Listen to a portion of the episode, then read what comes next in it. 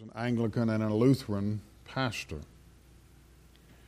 In 1944, toward the close of World War II, the Soviet Union occupied Romania and began to establish communism as its mode of government.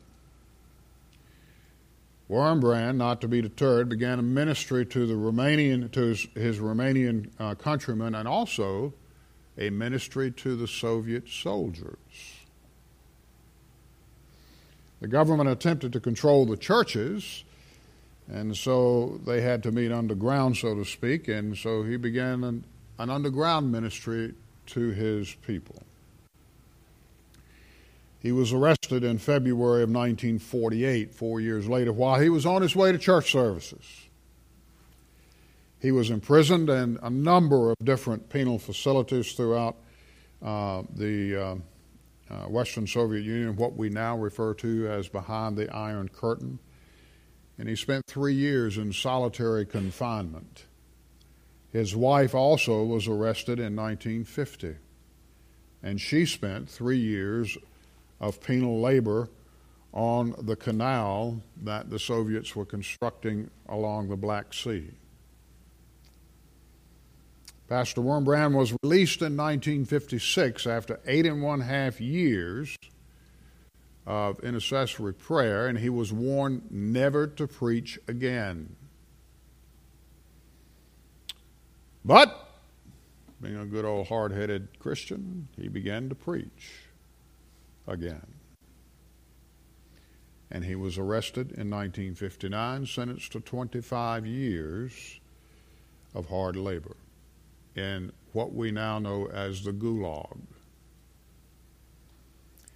During his imprisonment, he was beaten almost daily and tortured for preaching the Word of God. Eventually, as many believers continued to pray for his release. He was released and given amnesty in 1964, and he and his wife immigrated here to the United States in late 1964. In May of 1965, he testified before the U.S. Senate's Internal Security Subcommittee. He may have been the last preacher to do that. Hmm. He became known as the voice of the underground and doing much to publicize the persecution of Christians in communist countries. In April of 67, the Wurmbrands formed a Jesus to the Communist World. It later became and still is the Voice of the Martyrs.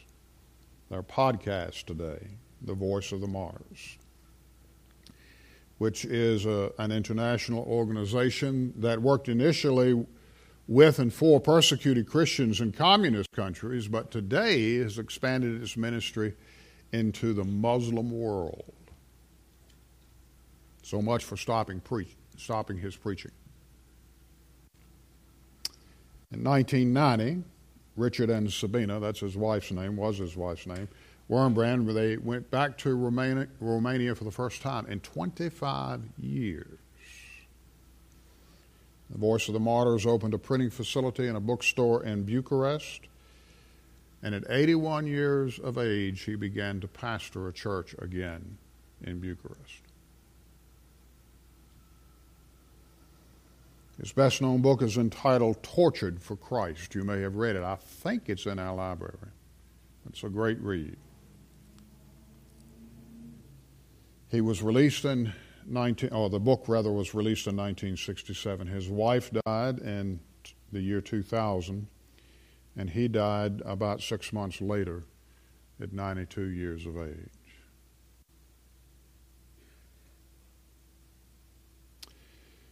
From his book, Tortured for Christ, he wrote this Hammer away, ye hostile hands your hammers break, God's anvil stands. Wurmbrand was converted when he hyper heard the gospel. Talked about that over the past two or three weeks. And the gospel is truth that endures forever. Peter has just quoted that to us from Isaiah. So this morning, as we begin to move into chapter 2, I want us to look at why was he converted, why many of us here this morning, and I hope and pray all of you are, have been born again, why you and I have been converted and not others. What makes the difference? First slide, if you would.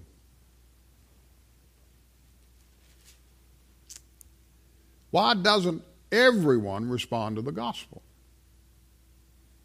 A question that's uh, it's a legitimate question, but it's one I think we can answer as we move through the scripture this morning.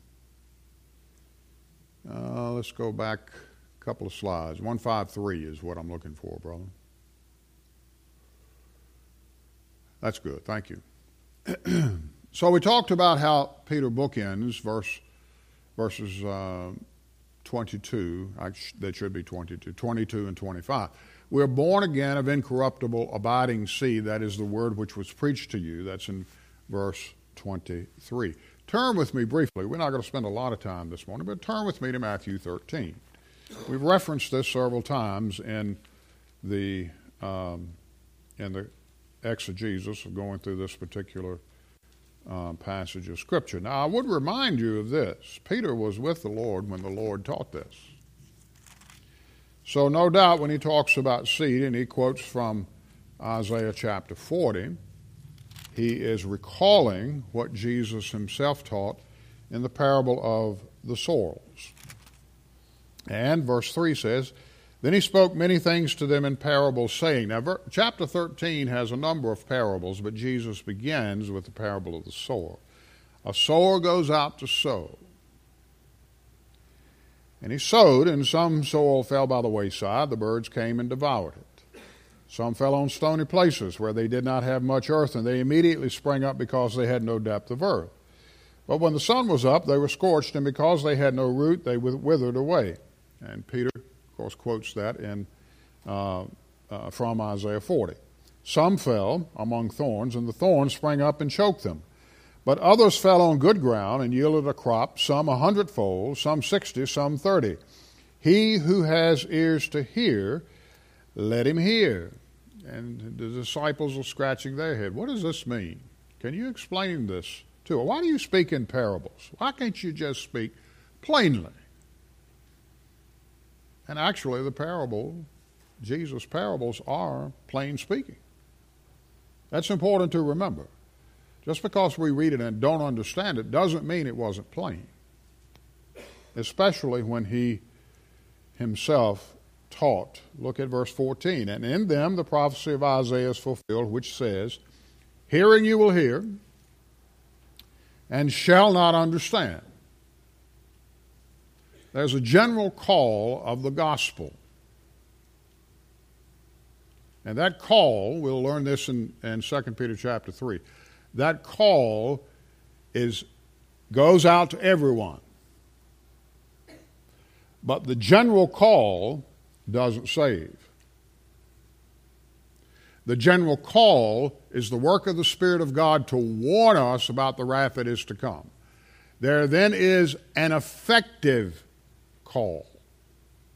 And we'll see that as we, uh, we're going to look at a couple of verses this morning that speak about the effectiveness of the gospel. And all of us should hear the general call of the external preaching of the gospel. Some of you here this morning perhaps are listening to the, the general call, or maybe you're tuned in or whatever, and you, you hear that general call. What changed Wurmbrand's life and his wife's life? Not just hearing the gospel, but responding to it. He was summoned by the Spirit of God and was graced with hyper hearing. And that's what Jesus is teaching here.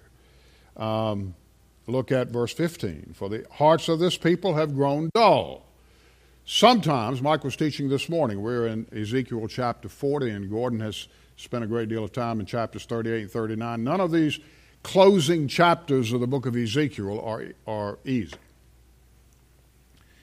And so Mike was teaching this morning, he I read about halfway through Ezekiel 40, and he said, You know, this, this sounds boring.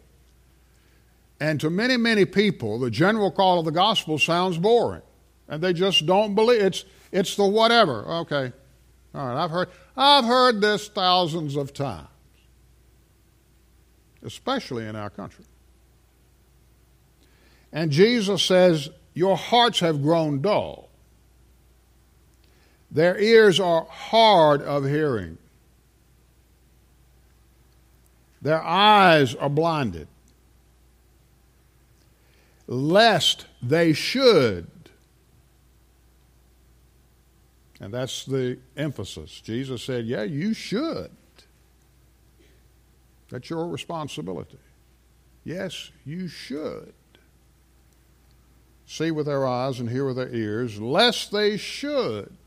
Yes, you should. Understand with their hearts and turn so that I should heal them. And then he says, Blessed are your eyes, for they have seen, and your ears, for they hear. For surely I say to you, there have been many prophets,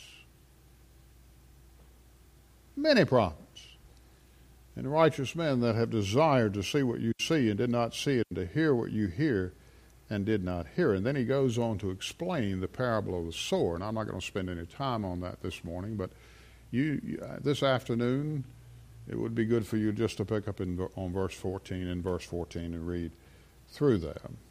There is, Jesus focuses on the reasons that people do not respond to the general call of the gospel. And notice, if you would, in the latter part of verse 21, he says, For when tribulation or persecution arises because of the word,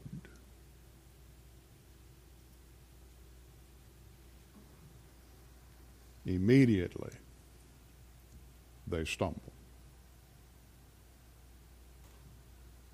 Now let's think about this for a moment. Some are graced with hyperhearing. That's the effective call of God's triumphant word of creation. In John 11, Jesus is at the tomb of Lazarus. We know the story, the last major miracle that he performed. And he tells everyone to roll away the stone, which is, in comparison, the stone was rolled away when Jesus was resurrected by the angels. But now Jesus commands that the stone be rolled away, and there's all sorts of. Uh, he, he stinks, Lord. We, should, we shouldn't do that. He, that doesn't deter Jesus at all. Roll him away. Roll it away. And then he says, Lazarus, come forth. What God commands happens. Now he's in grave clothes. He stands somehow, wiggles his way toward Jesus, and what did Jesus say? Loose him and let him go. The call of God, which is the preaching of the word, creates what it commands. It did so in Wurmbrand's life, in his wife's life in this individual that led him to the Lord, Christian Wolfs. I could call your names this morning. The Word of God commands, and when that command is given, it creates new life. We're not waiting for something to happen. God does this. Now, there's a difference between the external general call of those who hear the gospel preached and the eternal effective call. Something must happen here, not here. Here. Many profess to have heard the gospel and profess Jesus, but it's here, not here. The eternal call is the Holy Spirit's self determining, creative, persistent voice. He's been called the Holy Hound of Heaven. And when the Holy Hound of Heaven gets a hold of your heart, does not matter where you go. And that's a good thing. It creates what it commands. Peter heard Jesus teach this, he saw it in action, it happened in his life. I trust that it's happened in your life this morning. You see, it's not just a general call, and God's not just speaking to the ear and the mind because it's often ignored. Uh, look at the time, preacher's going too long, I'm hungry, I got this I got to do. I got this, I got a, I got, got a call, and, and all sorts of distractions because the general call does not save. Something must happen. And God the Spirit speaks to hearts. And when God's Spirit speaks to hearts, we're given to hyper hearing. Thank God for his creative, persistent voice. And he's doing that this morning. Next slide, if you would. You can go back now to 1 Peter. We'll go briefly to 1 Thessalonians in a moment, then look at some verses in 1 and 2 Peter. The seed is implanted into the hearts, to the eyes rather, of the blind heart. Jesus talked about hearts being blind, eyes being blind, ears being deaf, hearts being dull. And he spe- the seed is implanted into the ears of the deaf heart, the eyes of the heart, the ears of the heart, and causes Christ to appear as God the Son and the Lord of all, bringing us to faith. We believe because the Spirit has brought us to faith and convinced us of the gospel, the good news of Jesus Christ. And that's what God does when He calls us in the gospel. Look at verse 9 of chapter 2. but you are a chosen generation. There is something effective in you. Your chosen generation, a royal priesthood, a holy nation, his own special people, that you may proclaim the praises of him who called you out of darkness into his marvelous light. And notice what he says you at one time were not a people.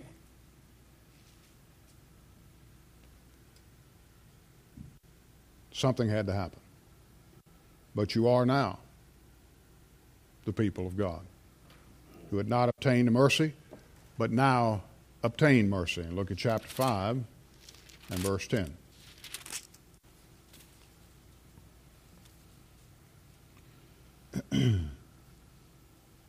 But may the God of all grace, who called us to his eternal glory, by Christ Jesus, after you've suffered a little while, perfect, establish, strengthen, and settle you. To him, this is one of the last doxologies in 1 Peter, to him be the glory and the dominion forever and ever. Now turn with me briefly. I've used this a number of times. 1 Thessalonians, just go back a couple of books there. 1 Thessalonians chapter 2.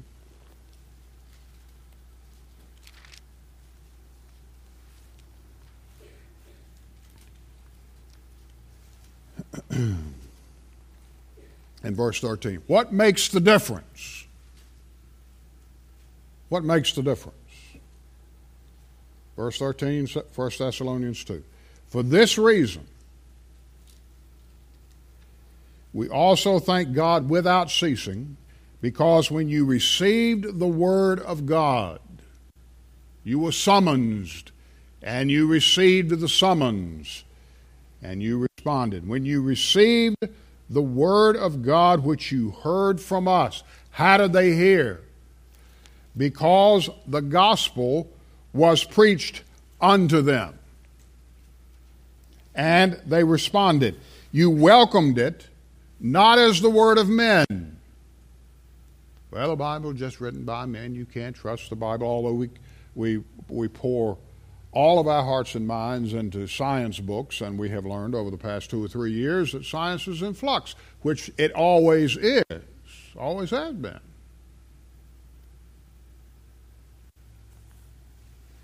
But oh, this is the science.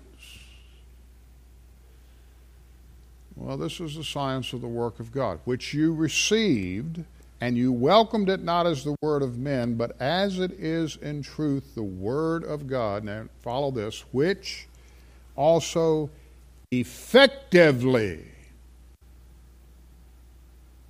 works in you that believe. There is an effect, not an affect, an effect of the gospel to hearts that respond to the Spirit of God. And it changes. And that's what God does when He calls us to the gospel. R.C. Sproul wrote this. Commenting on the latter part of chapter 1, he says, We are like the grass that when the arid weather comes, it withers. Jesus talked about it in Matthew 13. We're like the flower that blooms with its glory and beauty, but wilts and withers away. But he writes, How unlike the word of the Lord which endures forever. You won't change in your life. If you're born again, you will want and desire change. In fact, he talks about it in verse 2 desiring the sincere, the holy, the pure milk of God. Now, in verses 1 through 3 of chapter 2, Peter takes all of this that he's been talking about in the latter part of chapter 1, and he says, okay, therefore, we have reminded you time and time again that when you see the word therefore, you need to look and see why it's therefore.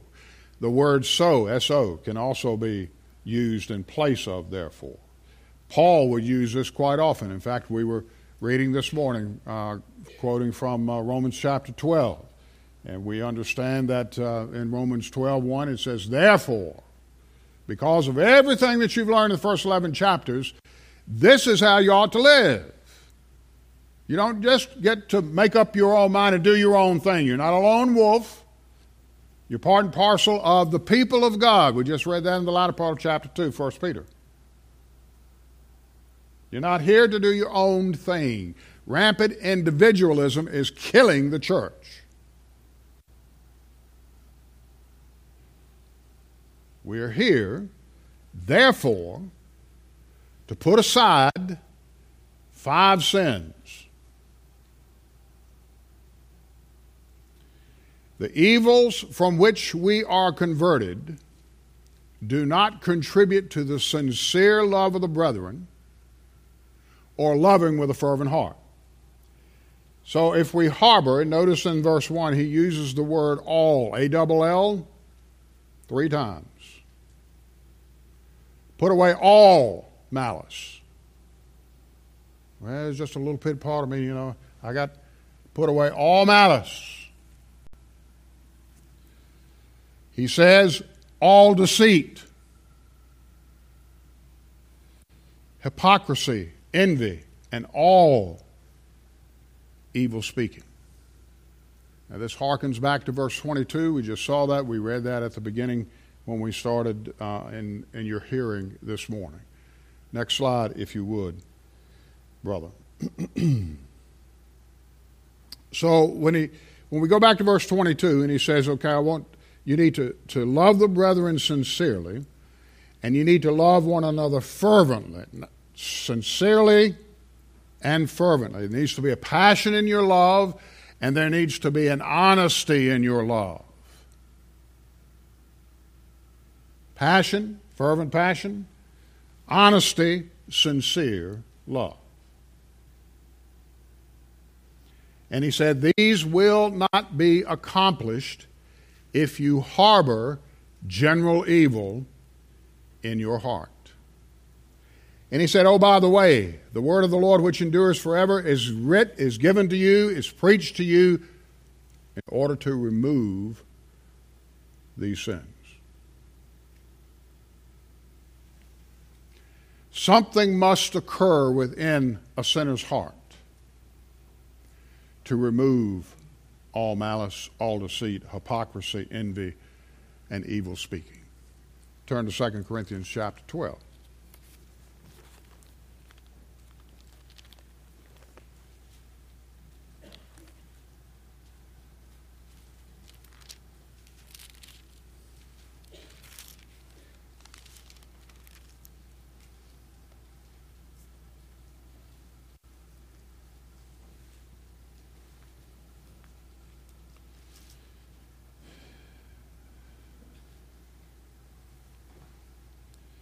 Look at verse 19. Again, did you think that we excuse ourselves to you? We speak before God in Christ, but we do all things, beloved, for your edification. We are here to teach, we're here to preach, we're here to impart the Word of God so that you may learn. We're here so that we may preach the Word of God so that you may change.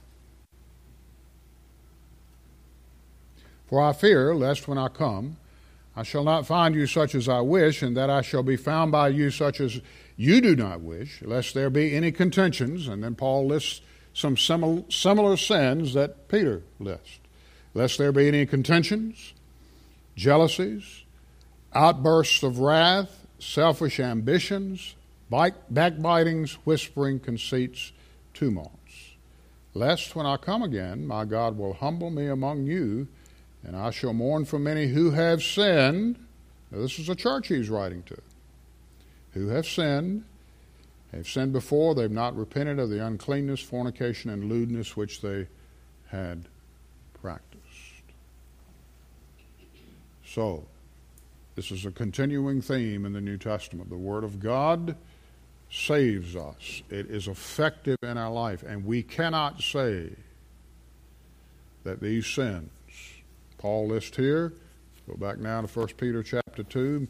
Peter lists there in verse 1 we cannot say, I, these, uh, I can't control these sins, that's just the way I am. We can't say that. When we say that, we are saying that the Word of God has no effect in my life.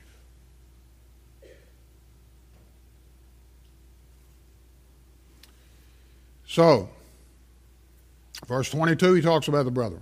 This is, we are to love them uh, sincerely.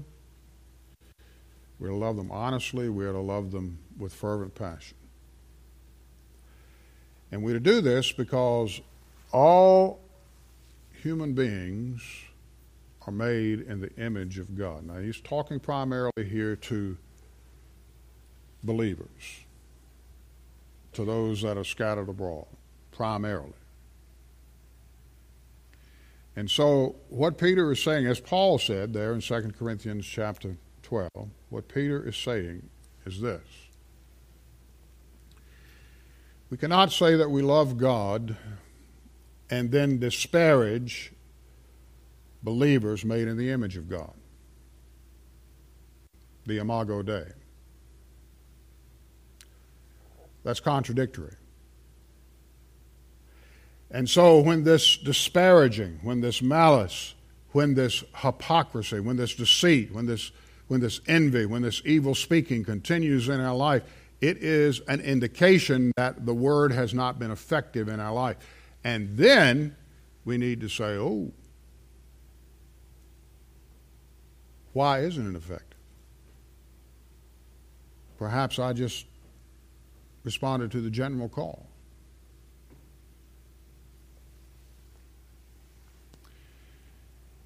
First Peter 2 starts with, therefore, laying aside, and we're going to look at this in just a moment. The word usually is found 11 times in the New Testament. And it's, uh, it's one of those, uh, it's, it's, it's like uh, fornication. It's one of those words where you just lump all sorts of sins into it. So it's a reference to general evil. And let's look at a couple of these because it's, it's important that we understand. The thing that I want you to remember from this point the word has morphed in our English language malice to malignity to malignancy. I think we all understand malignancy. And so he begins with malice because it's the root cause of the other four sins that follow.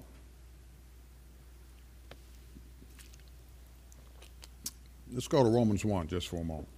We tend to always go back to Romans 1 because it's a great list.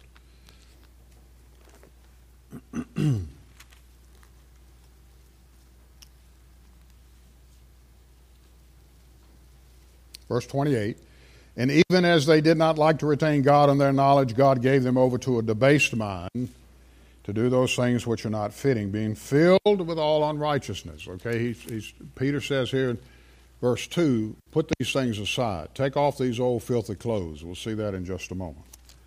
But Paul says there are those that are filled with all unrighteousness, sexual immorality, wickedness, covetousness, maliciousness. Notice what he says full of envy, full of deceit, full of strife.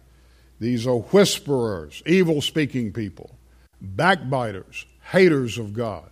So all these sins that are lumped in, Paul would mention them again, very similar, in Galatians chapter 5. All of these things that we see that Peter's writing, Paul is also writing as well. Go to Ephesians chapter 4. Paul writes again to the church at Ephesus.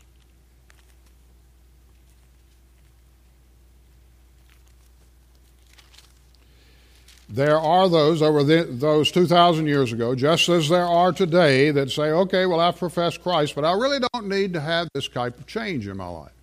Well, that's, again, that's not. Paul and Peter were writing to show you that you do. That I do. I do need to have this change in my life. Verse 31, chapter 4. Let all bitterness, wrath, anger, clamor, and evil speaking be put away from you with all malice. And then it says, Be ye kind one to another. How many times have you told your children or grandchildren that? And be ye kind one to another. And we should. Tender hearted. Forgiving one another, even as God in Christ has forgiven you. And then Titus chapter 3, we were there last last Sunday briefly. We go to Titus chapter 3.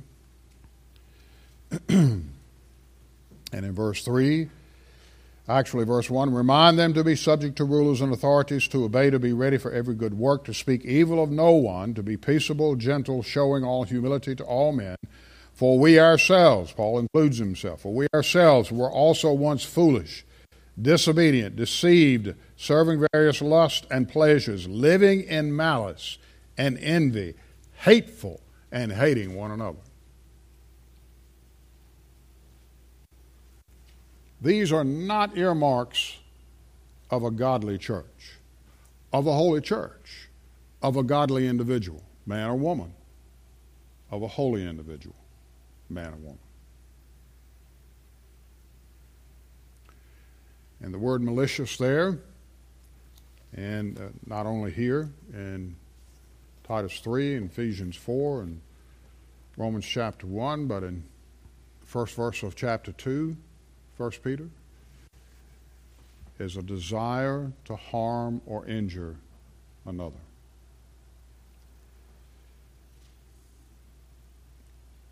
I listened to a portion, and I, and I say this with all humility this, this morning because it bothers me. I listened to a portion of our president's speech this week from Freedom Hall in Philadelphia.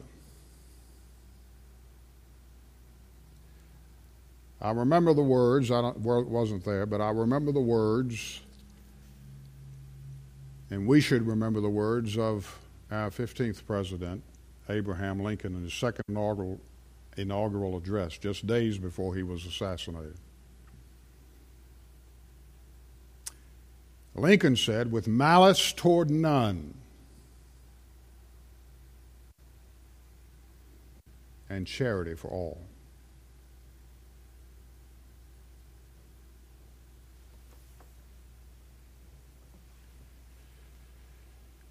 Our leaders have a responsibility to unite us. And it matters not whether they agree with the opposite side or not. Doesn't matter. Philosophies may be different, doesn't matter. With malice toward none, and charity for all.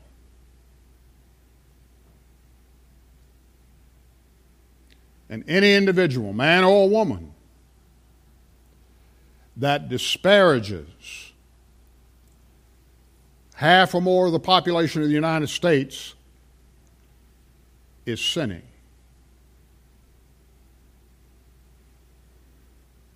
And this applies for any and all presidents of the United States. Now, I'm a pastor, I can say that. With malice toward none, and charity for all. When you place your head on the pillow this evening, pray for the leaders of this country.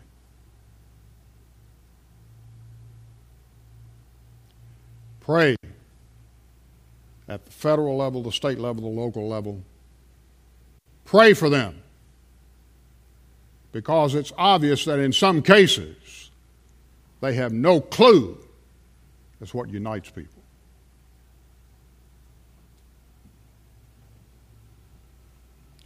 That applies to churches. Applies to schools. It applies to organizations. It applies to businesses.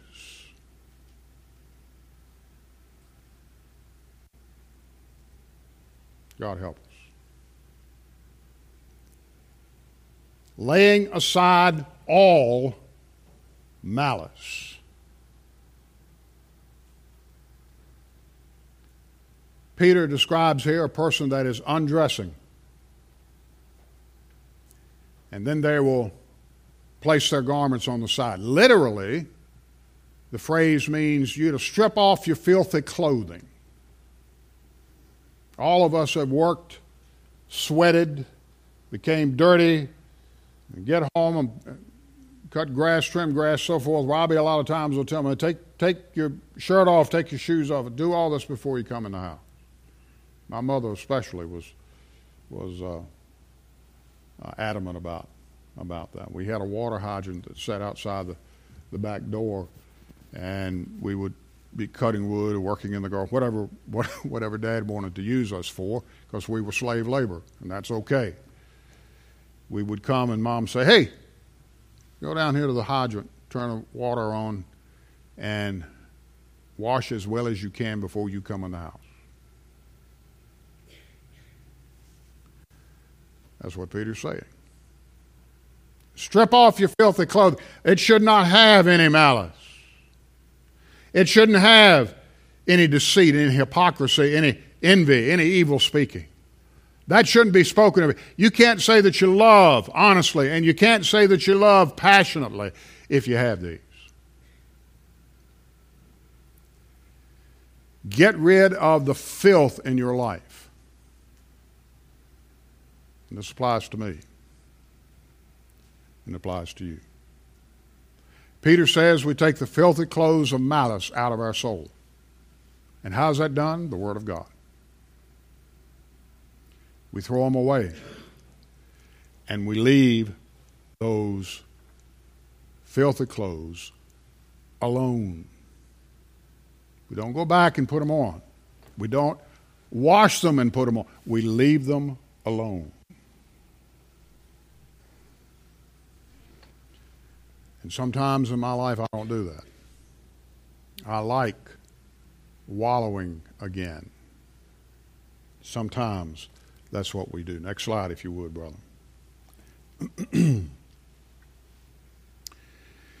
now, before we can desire or crave positively, and that's what he says in verse 2 as newborn babes, desire the pure milk of the word. And we'll address that. We won't get there this morning. We'll address it at the next appropriate time. Before we can desire or crave positively, we got to deal with the negative thing, the negative sins in our life. We've got to unload them, we've got to strip them off, and we can't pick them up again. Now, early Christian baptisms. Often, when a person was converted from their sin, in, in Peter's day, James' day, so forth, um, this attitude was reflected. Folk would were baptized in their old clothes. And once they were baptized, once they came up out of the water, and they made their way out of the water, they were then given new robes, clean, white robes to symbolize that we've stripped off filthy garments of sin and we've put on the Lord Jesus Christ. Romans 13 14 says that. Put ye on, put you on the Lord Jesus Christ and make no provision for the flesh. Now, obviously, as believers, sins from our own life remain. We are we have this unique position in this mortal life where we've been born again, we've been changed, our nature is new, but we still can be captive to a number of sins. You can't read the Bible without understanding that. And these sins need to be dealt with if they're not dealt with, if these are not laid aside, then it robs us of our spiritual appetite. And what he says in verse 2 won't happen with the effectiveness that we read early on in the message because we're still trying to hold on to those things in the past. They will dull, and that's what Jesus said. Your hearts have gotten dull. They will dull the desire for the word.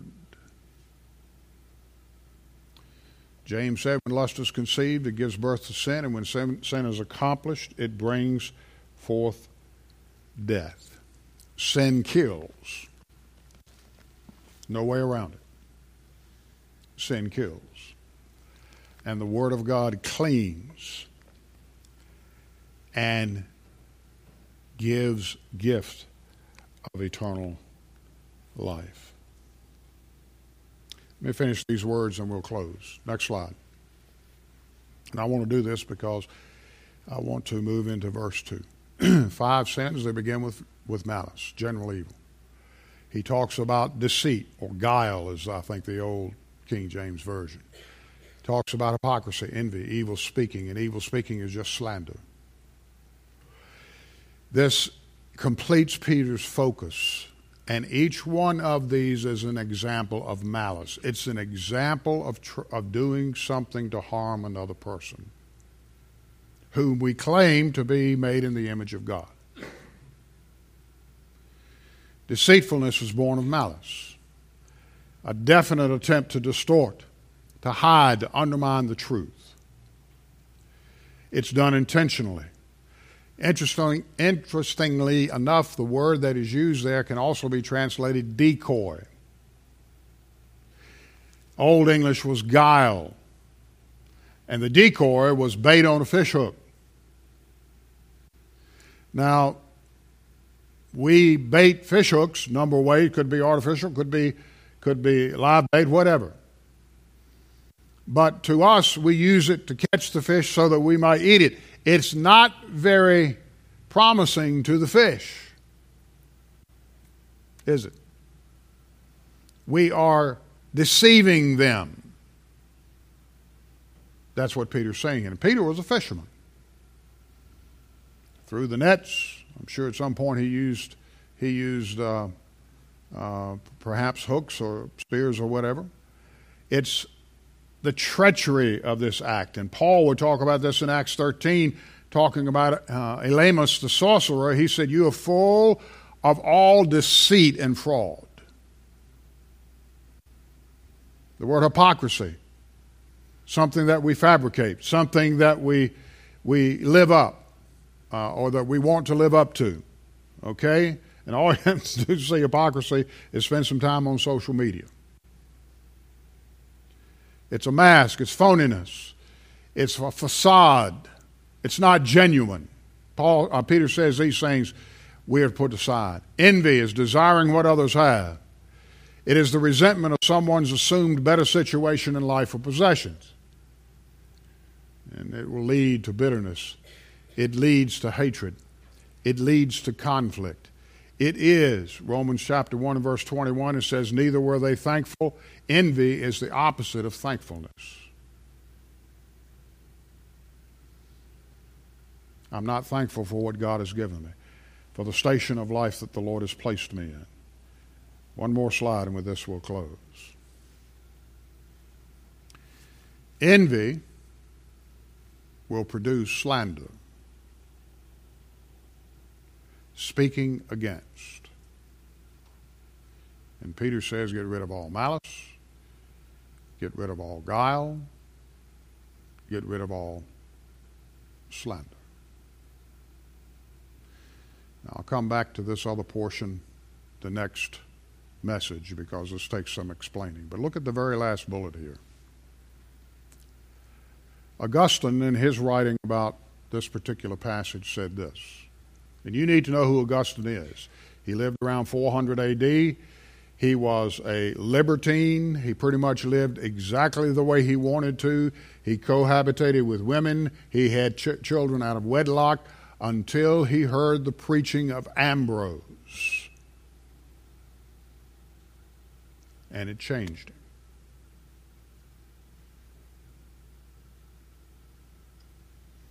And Augustine wrote this Malice delights in another's hurt, envy pines at another's good, guile imparts duplicity to the heart, hypocrisy, Peter's using as, as flattery here, imparts duplicity to the tongue.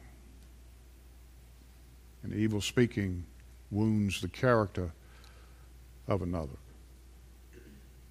These things, beloved, should not abide in our life. They are given, the Word of God was given to us so that the work of Jesus Christ would help us take off these filthy garments. We're born again, born anew, and put on the Lord Jesus Christ. Let's pray. Father, we thank you this morning for your word. We thank you for who you are. We thank you, Lord Jesus, that you have called us to preach the unadulterated word, and we thank you, Father, that that uh, the word never returns void; it always accomplishes what you intend for it to accomplish.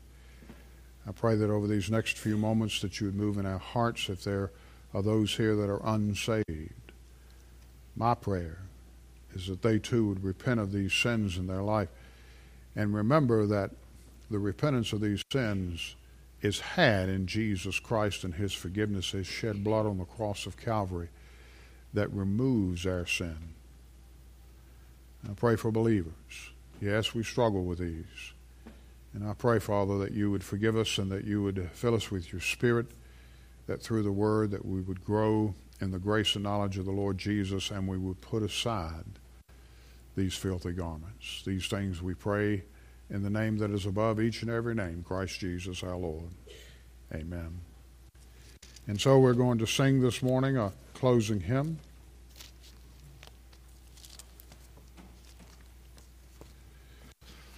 And if you're here today and you do not know the Lord Jesus as your Savior, we cannot save you. But the good news is there is one that can save. And not only can he save, but he will save. And what the word commands, it performs. as we sing this morning, we will give you an opportunity. If you're here today and you do not know the Lord as Savior, you need to make that right today. That's the summons. And trust the Lord Jesus today. And we can take you to a private prayer room and lead you to a saving knowledge of the Lord Jesus Christ. And the general call will become effective in your life. If you're here today as a child of God, the Lord, you, you know the Lord is Savior. Perhaps you need to follow the Lord and believe His baptism. We extend that to you. Uh, and if you desire to unite with Flat Creek, a statement of faith, transfer of letter, whatever that may be, we encourage you to do that as well uh, this morning. As a believer, Peter is bracketing what he's been writing with all of these things. Put these things aside, and then you, your desire for the word will improve, it will increase. And that's important. What number, Brother Mike? 297. 297. If the Lord's spoken, won't you come as we stand and sing?